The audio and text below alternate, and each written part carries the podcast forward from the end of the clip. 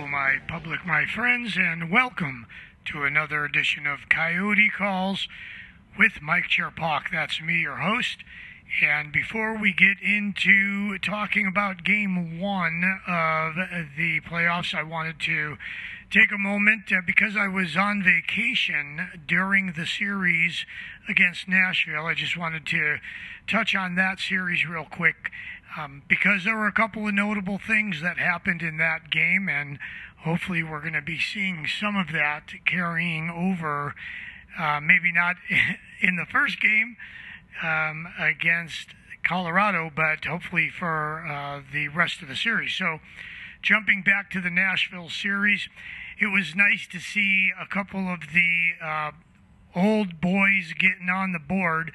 And in particular, I'm a huge fan of Michael Grabner. And while I do understand the decision during the regular season to not give him as much playing time as we had seen in the previous season, I, I'm just a big fan. I'm a big fan of the work ethic. I'm a big fan of his work on the penalty kill and, of course, his beautiful goal.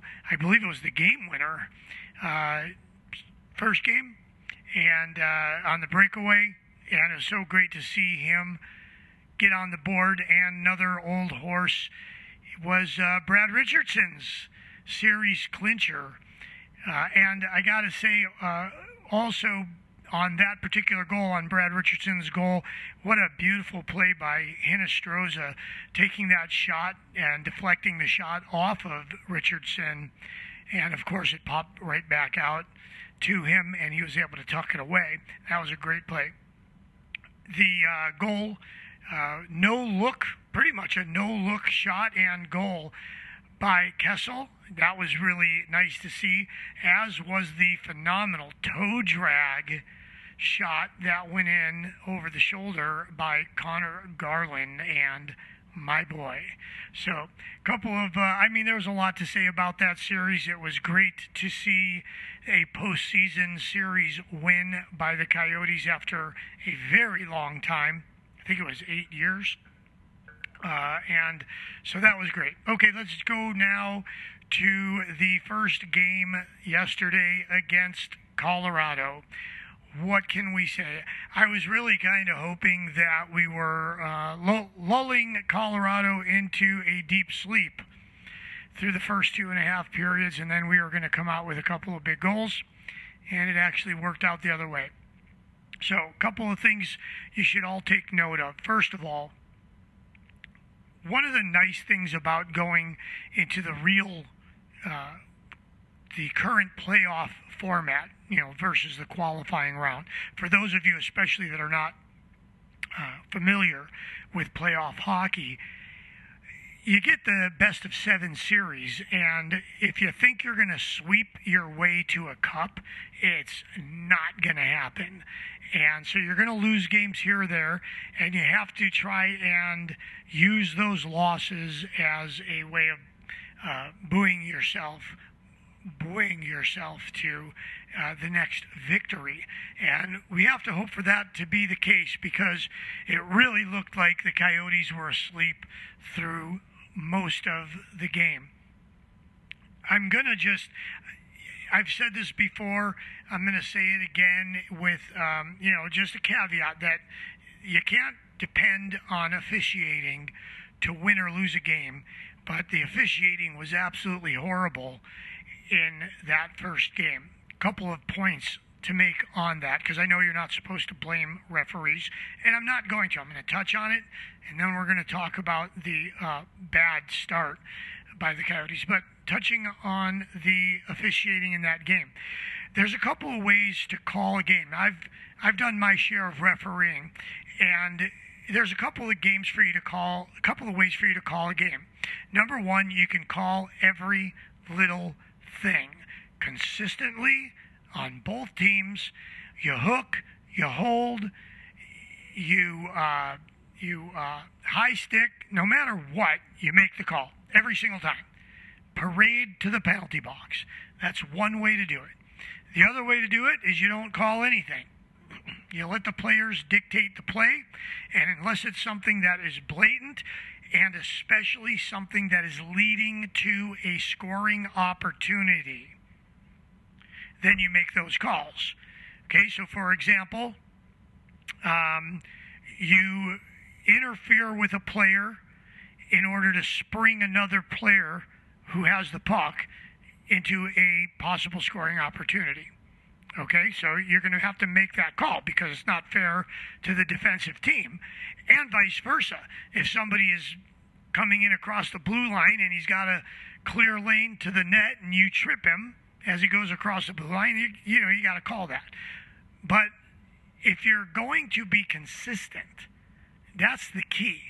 And and so you can't go through an entire game not making calls, especially slaps upside the head with a stick, uh, which clipped Hinostroza right before the fateful phantom interference call. By the way, not the first time that uh, Stepan has had this call made against him.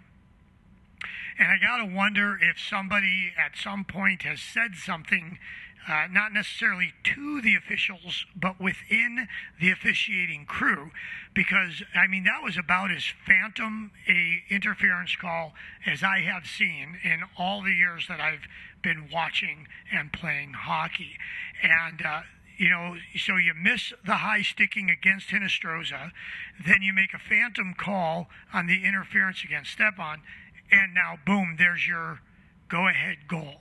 And at that point, I think what eight minutes maybe left in the game, zero zero tie. How in the world do you justify making that call? And officials are a team of their own. You know, it's not like they get done with a game, go into the dressing room, change into their civilian clothes, go out for a drink, and forget about it. You know, they're sitting there, they're looking at tape, they're watching how they called the game, and how do you feel after making that call? And hockey's a bang bang type sport, and so you make those calls the way you see them.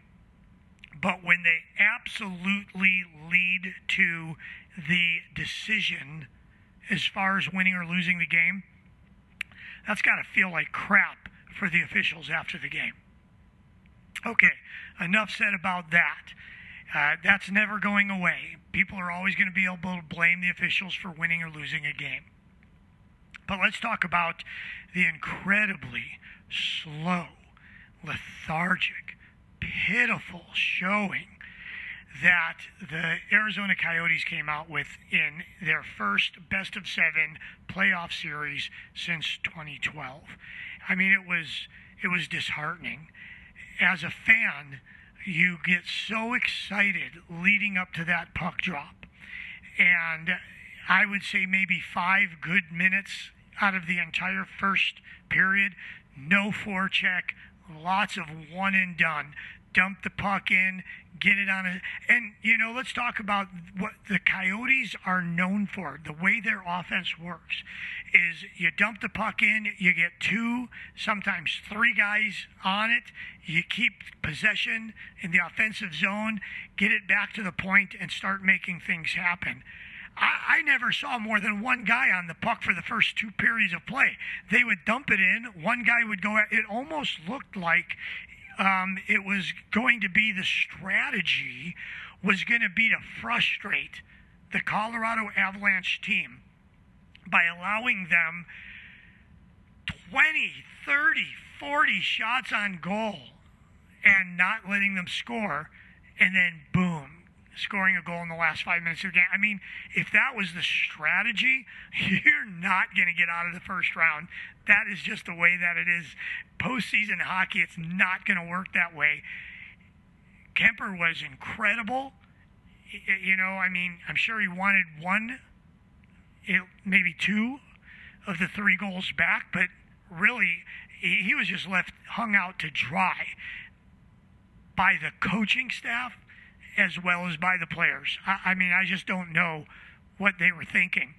You have got to come out with more energy than that. You have got to come out with more conviction than that. You have got to come out. We were just getting beat up all up and down the ice.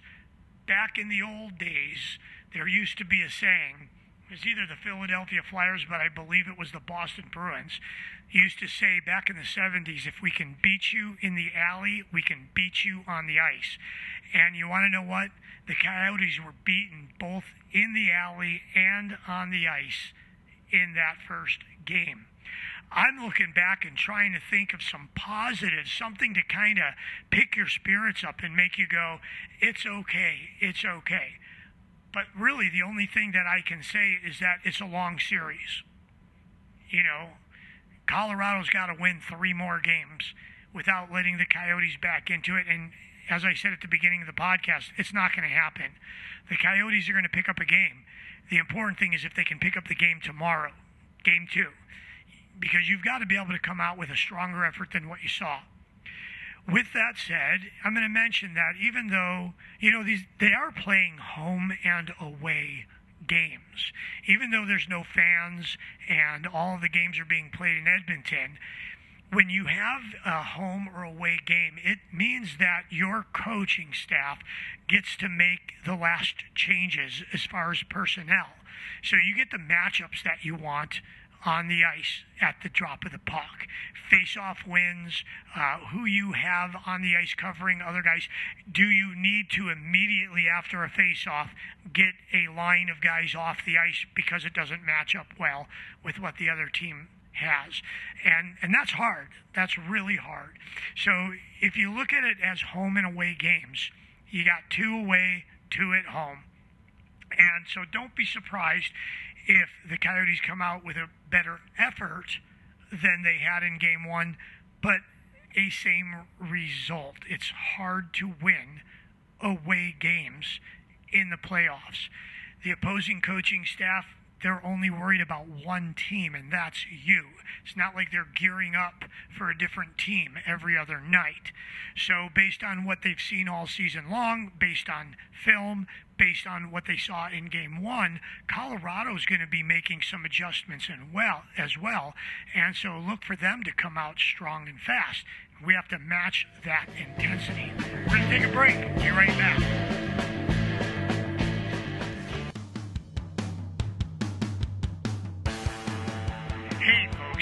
Looking for an exciting, non-stop, non-contact sport utilizing many of the strategies of hockey, you have got to try out the new sport of sabaki ball. You can get more information about sabaki ball at sabakiball.com. That's sabakiball.com.